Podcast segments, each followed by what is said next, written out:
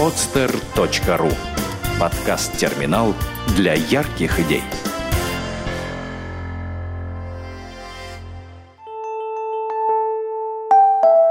Все вместе. Первый подкаст о социальных проектах в России.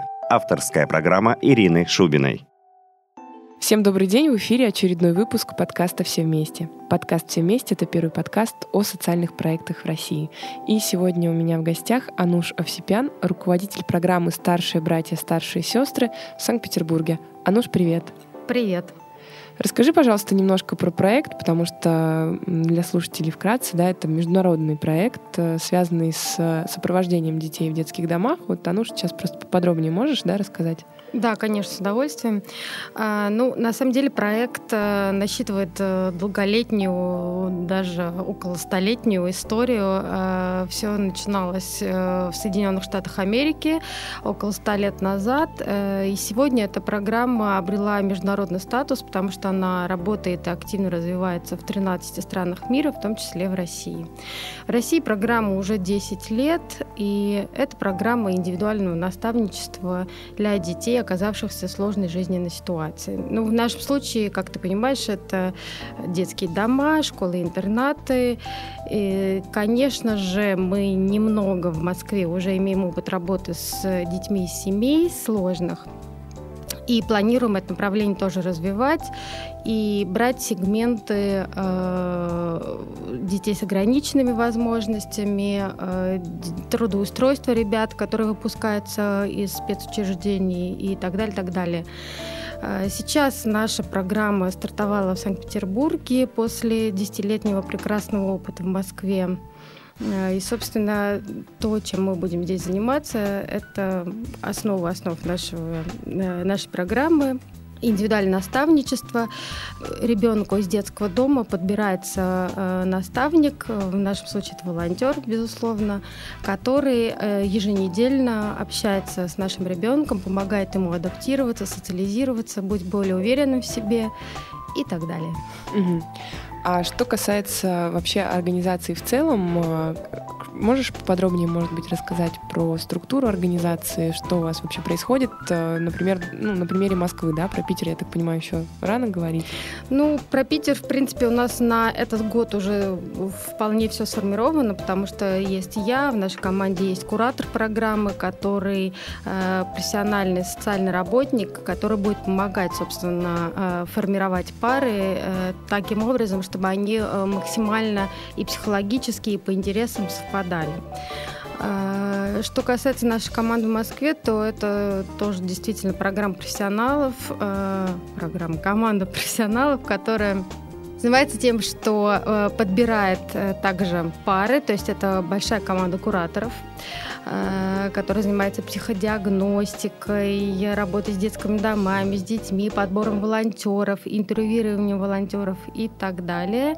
Э, безусловно, это наш э, исполнительный директор, директор, который занимается пиаром и вопросами маркетинга.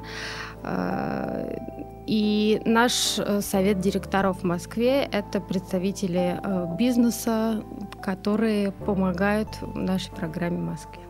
Угу. Ну, я так понимаю, что ключевое лицо при контакте с детьми — это волонтер. А можешь рассказать поподробнее вообще, откуда они берутся, как они к вам приходят и что дальше с ними происходит? Потому что наверняка вы не сразу же с первого дня их пускаете к детям.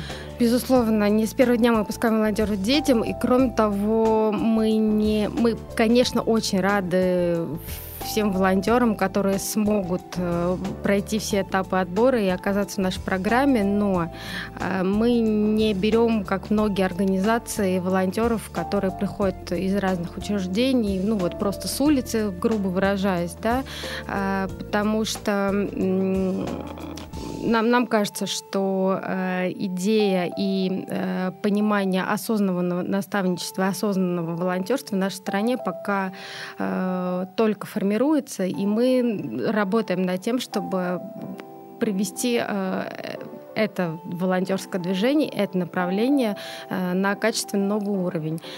Тем самым мы осуществляем следующий отбор – а это заполнение анкеты и, э, собственно, э, присылание этой заявки нам на наш электронный адрес указан на нашем сайте.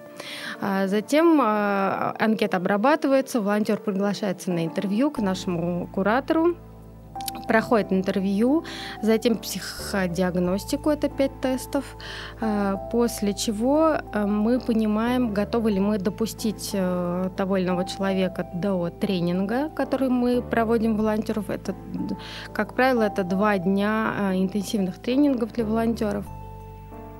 И после чего только мы понимаем, что мы готовы этого человека допустить до ребенка. А, и еще наш волонтер а, обязан принести нам справки из э, психдиспансера и э, ГУВД о несудимости. А вот что касается формирования пар, да, после того, как волонтер преодолел угу. все эти испытания, ему дают ребенка, да, наконец-то. Как подбираются пары?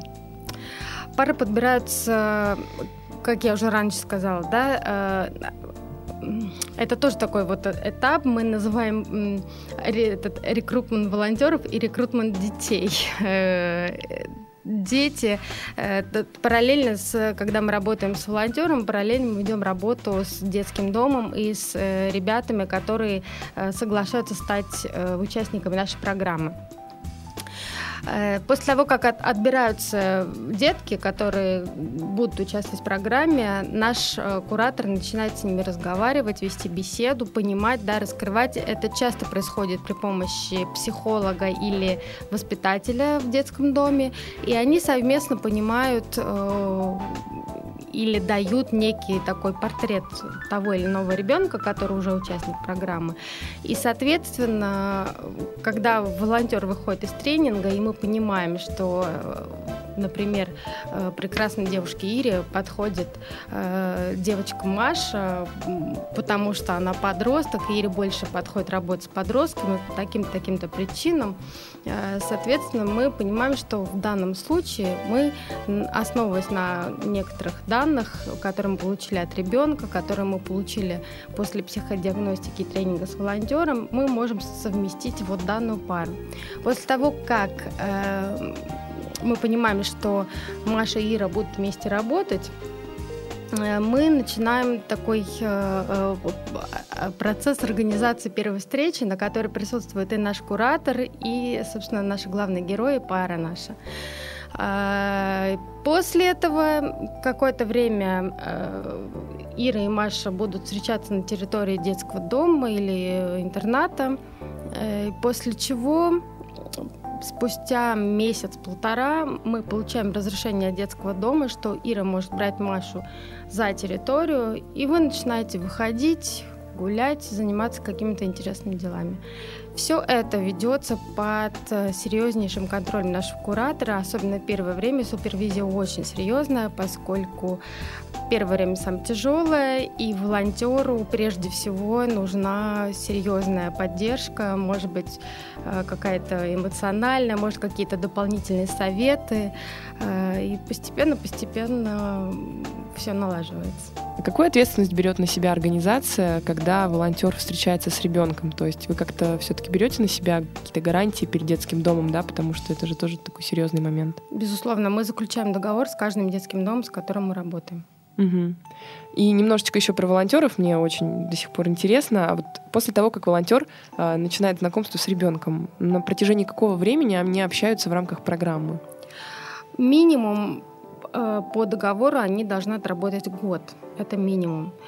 Но, как показывает наша московская практика, если нет каких-то отягощающих обстоятельств, э, например, переезд волонтера в другой город или изменение семейных обстоятельств, или просто они по каким-то причинам не сошлись, что бывает крайне редко, э, мы занимаемся закрытием пары. И это тоже с нашей стороны очень сильно курируется, и куратор действительно помогает сделать это максимально безболезненно. Но минимум срок работы пары – это год. То есть с волонтером тоже заключается некий договор, да? Конечно. А что происходит, если ну, внезапно волонтер приходит и говорит, ну вот все, я понял, это не мое и не хочу через полгода? Мы закрываем пару, конечно же, и, как я уже сказала, наш куратор, возможно, если нужны дополнительные силы в виде психолога или воспитателя в детском доме, мы все вместе работаем над тем, чтобы минимально травмировать ребенка и попытаться подобрать ему нового наставника. А, и потом все-таки, да, как показывает опыт всех в закрытии пар, какое-то общение, безусловно, продолжается. Это не так, что вот сегодня я с тобой прощаюсь, все, на этом точка. Потом время от времени можно, да, там, позвонить, не знаю, зайти в гости и так далее, и чтобы этот процесс длился так постепенно, опять-таки под э, нашим контролем, супервизией куратора, мы стараемся сделать это максимально безболезненным для всех. Угу. А вот такое достаточно продолжительное время, раз в неделю, да, это серьезная тоже дополнительная нагрузка для волонтеров. Конечно. И вот вопрос такой, а что за это они получают? За это они получают возможность научиться летать. За это они получают э, переосмысление каких-то вещей в этой жизни. Э, они получают улыбки, они получают э, то бесценное чувство, что они нужны, они могут и готовы дать что-то другому человеку э, они, как мне кажется, поскольку я сама была волонтером и продолжаю это делать, это совершенно иное осознание такой, таких чувств, как любовь, ответственность, э, креатив и какие-то такие вещи. Угу. А как волонтеры вообще изначально узнают о проекте? Безусловно, есть наш сайт, да, первоисточник. Э, как еще волонтеры могут узнать о нас? А, это наши публикации в СМИ. А, недавно, кстати, вышла она статья в Санкт-Петербург Таймс замечательная. А, это всевозможные ярмарки, э, всевозможные мероприятия, где можно найти да, интересные контакты с волонтерами. И, безусловно, это наши замечательные э, партнеры в среде НКО, которые э, готовы и могут делиться своими контактами, базами данных волонтеров для того, чтобы помочь нам развиваться. И кроме того, еще даже программа наша, когда здесь не открылась, э, огромное количество заявок присылалось в наш московский офис о том, ну когда же уже Питер э, стартанет, чтобы мы, собственно, уже тоже пришли и на интервью. Ну, я, например, также знаю, что у вас есть потрясающая вот сейчас новая социальная реклама, вообще волшебная. Волшебнейшая реклама. А, ну, она относительно новая, но это действительно так. Э, это реклама, которую нам сделала э, замечательное агентство Тима и Драфт в Москве. Реклама, которая на международном конкурсе обогнала бизнес-рекламу Икею и Мегафон и заняла первое место как социальная реклама. И это большая победа, и это действительно замечательные визуалы с детками, которые так и говорят. Я научу тебя летать, я научу тебя мечтать, любить. И так далее. Э, собственно, это отражает суть того, что э, получает волонтер, то, о чем ты спросила раньше, да, э, и суть программы наставничества, что это не только в том, что ты приходишь, наставляешь кого-то, учишь жизни, говоришь, что, ой, дружок, ну вот я-то тебя сейчас научу. Нет, это взаимо, взаимный процесс, это взаимное общение, в ходе которого и наставник учится, Э, при этом давая что-то ребенку, и, соответственно, ребенок делает то же самое. Угу. Ну, я на самом деле знаю, что у тебя сейчас по факту есть уникальный опыт вывода организации общественной в новое информационное поле, да, потому что в Санкт-Петербурге вы не так давно. О, да. Можешь рассказать вкратце, вот что вы сейчас делаете? Например, я думаю, это будет очень полезно тем, кто тоже сейчас начинает э, развивать свои некоммерческие проекты и тоже хочет получить какой-то опыт.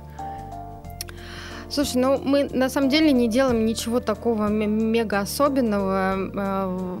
Все, совершенно таким движется нормальным путем. Во-первых, э, мне, наверное, дико повезло в том отношении, что у меня есть замечательный, очень сильный ресурс. Это наша команда в Москве, и их опыт, их э, шишки и, наоборот, какие-то позитивные моменты, которыми они могут поделиться со мной. И, кроме того, есть э, какие-то контакты, свои партнерства, которые помогают э, более-менее а, активно двигаться вперед. Но что касается информационного поля, то здесь, с одной стороны, все может быть показаться таким довольно-таки простым, а с другой стороны сложным, потому что, э, например, совершенно недавно я позвонила в газету «Деловой Петербург», да, мне порекомендовали там контакт, и мне говорят, слушайте, нет, ну вот у нас вот только бизнес-бизнес, э, к сожалению, мы бы хотели, но вот, к сожалению, нет. И спустя некоторое время, буквально вот пару дней назад, я читаю статью о неком благотворительном фонде, который а, ну, завязан на бизнес, э, но тем не менее, и выходит статья в ДП. И я немножко напряглась. Я, конечно, еще раз попробую. Почему? Потому что, а, опять-таки, мы очень завязаны на бизнес, на корпоративных партнеров наших, которые могут привлекать средства на развитие нашего проекта. А, безусловно, мы рассматриваем всевозможные варианты корпоративного волонтерства и хотим и готовы развивать этот сегмент, э, поскольку в нашей стране он также только формируется, он в таком очень сыром уровне, а у нас замечательный опыт и э, прекрасные партнеры. Э, вот один вариант, да, или вариант там пробона развития, когда, например, какой-нибудь э, замечательный, э, красивый отель помогает нам проводить на своей территории наши мероприятия, организовывать какие-то конференции, благотворительные балы и так далее. Или там IT э, или юридическая компания оказывает нам поддержку, да, какую-то свою, ну вот в, своем сегменте, если мы в этом нуждаемся. Ну и примеров может быть масса. Старшие братья, старшие сестры, организация международная с большим бэкграундом в других странах. А насколько это помогает или мешает? Да, вот сложившейся ситуации в России сегодня, когда всех прям зачисляют в список иностранных агентов, вот все-таки международный опыт вам помогает или не очень? Я бы, наверное, сказала, что больше помогает, чем мешает. Э, безусловно, ситуация сложная, особенно когда звучит слово Соединенные Штаты Америки. Это как э, некая красная тряпка. Э, но мое личное глубокое убеждение в том, что это замечательный опыт. И слава богу, что наши коллеги э, из наших международных представительств готовы и могут поделиться своим опытом. Я сейчас говорю не только про Америку, я говорю про программу в Канаде, которая регулярно организовывает тренинги, которые, ну, для сотрудников, которая регулярно присылает какие-то свои отчеты, планы того, как они развиваются и делятся своим опытом. Мне кажется, это просто бесценный ресурс, и он, безусловно, нужен э, Особенно э, в той ситуации, когда на сегодняшний день в нашей стране НКО находится на, на таком просто низком уровне развития. Все очень, к сожалению, да, очень местечково, а, или же если есть хорошая команда, есть хорошая структура и понимание, как развиваться, это проходит через огромные-огромные э, какие-то ограничения, сложности, баррикады и так далее. Ну, ты сама прекрасно знаешь, да, что как в нашей стране сложно пробиваться через всевозможные администрации, отвоевывать, не знаю, э, помещения, бумаги, документы, особенно в тех случаях, когда дело касается детей-сирот. А, но э, я бы сказала, что вот э, наши иностранные партнеры, коллеги, они здесь для нас являются серьезной поддержкой э, в первую очередь в плане своего опыта, своего профессионализма и во вторую очередь благодаря каким-то своим ярким примерам. Кроме того, я бы сказала, что наша программа, и я ставлю перед собой сама такую серьезную, амбициозную задачу, э, действительно вывести э, своим примером э, наше НКО на качественно новый уровень. Потому что мне действительно обидно и больно, что вот в нашей стране складывается именно такая ситуация, такая картина, какая есть сейчас.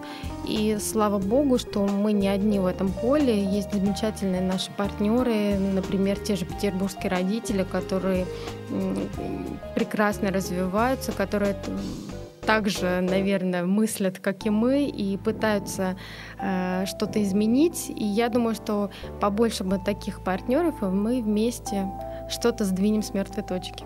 Очень хочется, чтобы так и было, честно. Но я думаю, что это все зависит только от нас сейчас. Наверное, так. Безусловно, это зависит от нас, это зависит от э, нашего общества, это зависит от меня, от тебя. Это зависит действительно от каждого, кто э, хоть чуточку готов как-то да, открыть э, границы и посмотреть на что-то по-другому. Угу. Вот тоже ты уже эту тему затронула, это тема финансирования, да, если не секрет, расскажи, все-таки есть ли у вас какие-то, да, сейчас источники финансирования в России, если есть, то, какие, и как вы их привлекаете, потому что у вас тоже такой интересный опыт, который международный тоже отчасти, да, и вы mm-hmm. здесь тоже что-то пробуете новое. А, ну, наше финансирование это фандрайзинг. Э, что касается развития программы в Санкт-Петербурге, то э, мы выиграли грант на э, развитие, и у нас есть финансирование буквально ровно на год. И после чего нам действительно нужно привлечь дополнительные средства для того, чтобы программа не перестала существовать э, в Петербурге как таковая. Э, и в этом отношении э, мы сейчас стараемся укреплять э, наше бизнес-партнерство в, Петербурге, говорить везде о себе в медиа, да, повышать узнаваемость программы и так далее.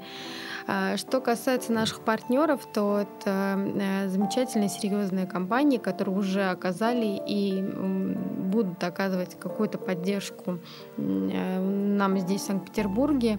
А, что касается развития в Москве, то эм, генеральным партнером э, старших братьев и сестер выступает Эрнстен Янг.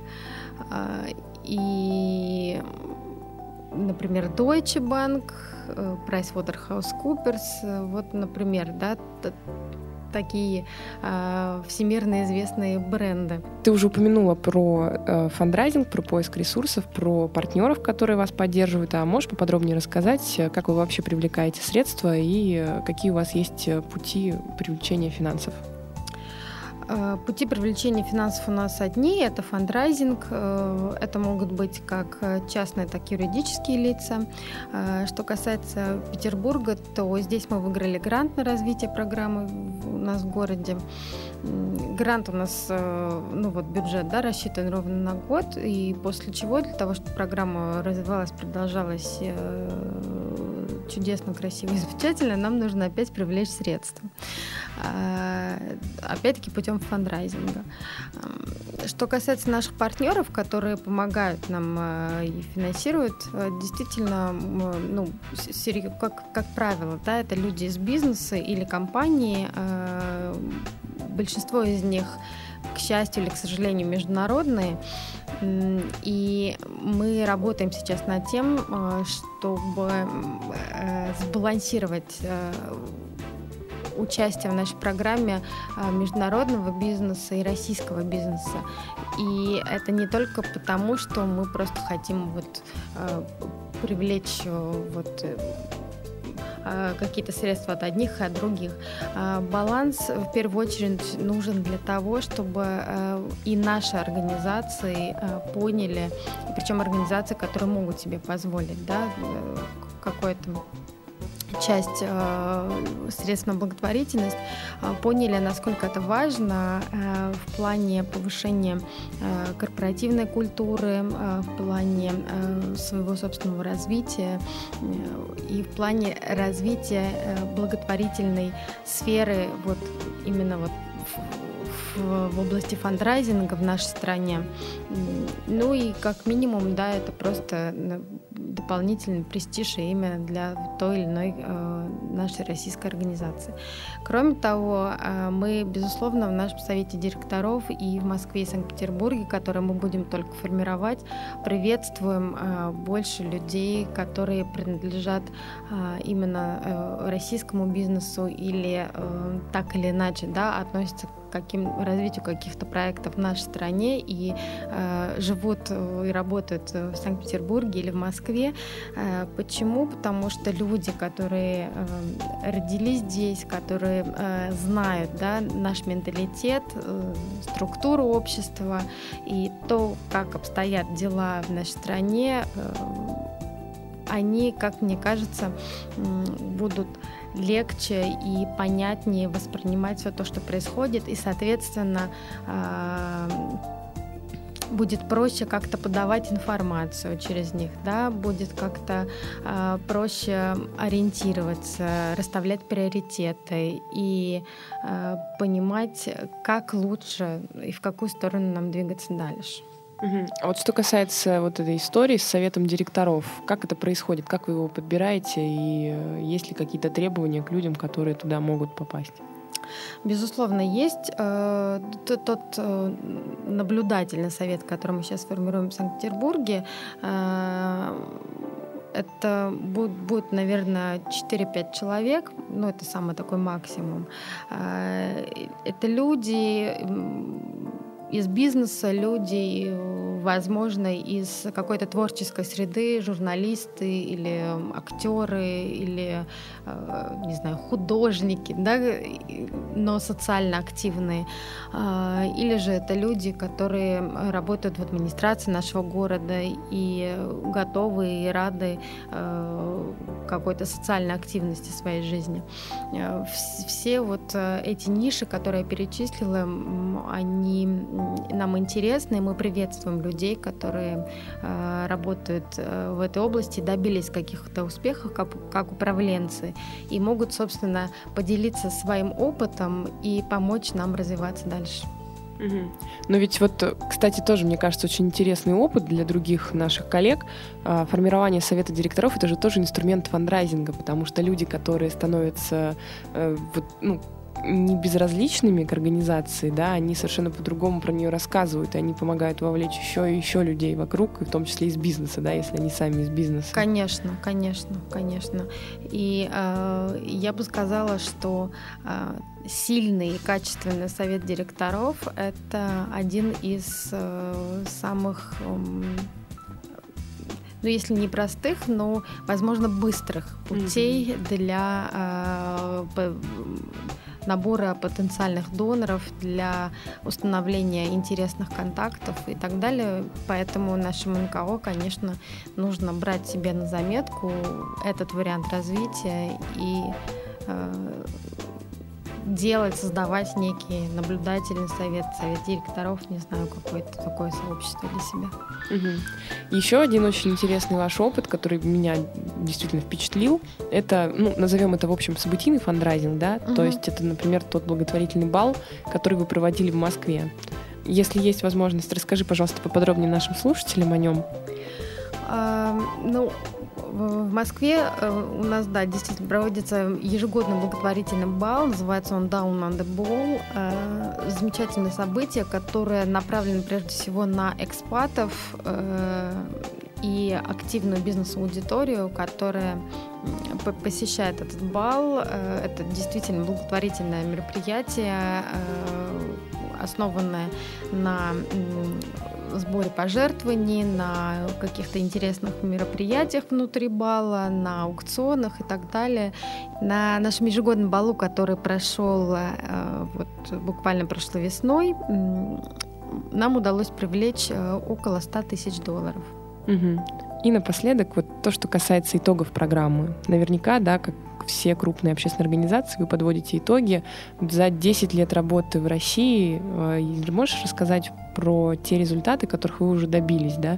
То есть вы наверняка там поддерживаете связь с детьми, которые потом, ну, можно ли так сказать, да, что они оканчивают вашу программу? Наш результат – это 180 пар в Москве соответственно, 180 детей, 180 волонтеров на сегодняшний день это, это действительно много. Особенно если брать в учет, что из этих 10 лет самый активный и то, когда программа переживала серьезные реформы и совершила такой большой скачок, это вот последние 6 лет. И за этот срок это действительно внушительная цифра 180 пар. А, и главный результат — это то, что наши ребята, они преодолевают какие-то э, вещи, они чему-то учатся, они проходят э, через э, новые для себя э, открытия, э, знакомства и э, пытаются социализироваться к нашей жизни. Э, например, дать тебе, приведу просто живой пример того, что э, происходит, и о чем ты спросила, когда они выпускаются. У нас есть эм, парень, его зовут Коля Карцев. Ему уже 23 года, он выпустился из э, своего учреждения, живет сейчас один, он получил квартиру в Москве.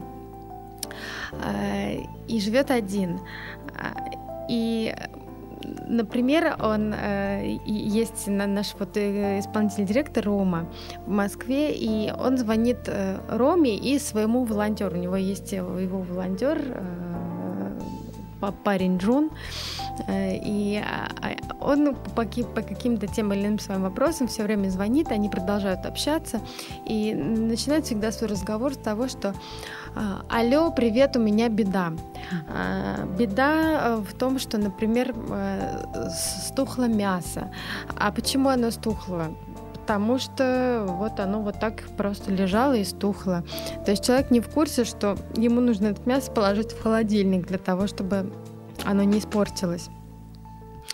А, это вот возвращаясь к социализации, да, и то, что ему помогают, да, при его жизни, э, когда он один, э, помогают, наставляют, говорят, что это нужно класть туда, это нужно сделать так. Или он позвонил, у него тогда, наверное, действительно случилась беда, он позвонил и сказал, слушайте, знаете, меня вызывают в суд. Э, вызвали суд за то, что человек целый год не платит коммунальные Э, платежи э, не потому, что есть проблемы, тем более у ребят, которые выпускаются из детских домов, есть льготы, а потому что он просто не знает, что это нужно делать. Э, естественно, этот вопрос с помощью волонтера тоже был решен, да, на наставника. Он пошел, помог ему разобраться со всеми судебными делами, а, объяснил, где, куда, почему и как, и что нужно раз в месяц платить, и погасил ему все долги, и все рады, все замечательно. Вот, например, да, такой пример, когда наставничество все равно продолжается, помощь продолжается, и человек вместе со своим наставником учится жить вот в новой среде, новой взрослой жизни. Угу. Спасибо тебе большое, Ануша, за то, что пришла и за то, что рассказала про проект. Это было действительно очень интересно, хороший опыт, я думаю. Спасибо большое тебе за то, что пригласила. Я вашему подкасту тоже желаю удачи и серьезного развития. И я надеюсь, что э, после нашей сегодняшней встречи к нам потянутся волонтеры, и мы сможем действительно что-то изменить все вместе. Угу. А как вас тогда найти? Э, очень просто www.наставники.org э, это наш сайт, где вы можете прочитать о нас и найти ссылку для заявки волонтера. Ну что ж, спасибо большое за этот выпуск. Э, привлекайте правильный совет директоров, используйте событийный фандрайзинг и не забывайте, что великие дела должны быть добрыми. Это был подкаст «Все вместе», первый подкаст о социальных проектах в России. Меня зовут Ирина Шубина. До новых встреч! Сделано на podster.ru Скачать другие выпуски подкаста вы можете на podster.ru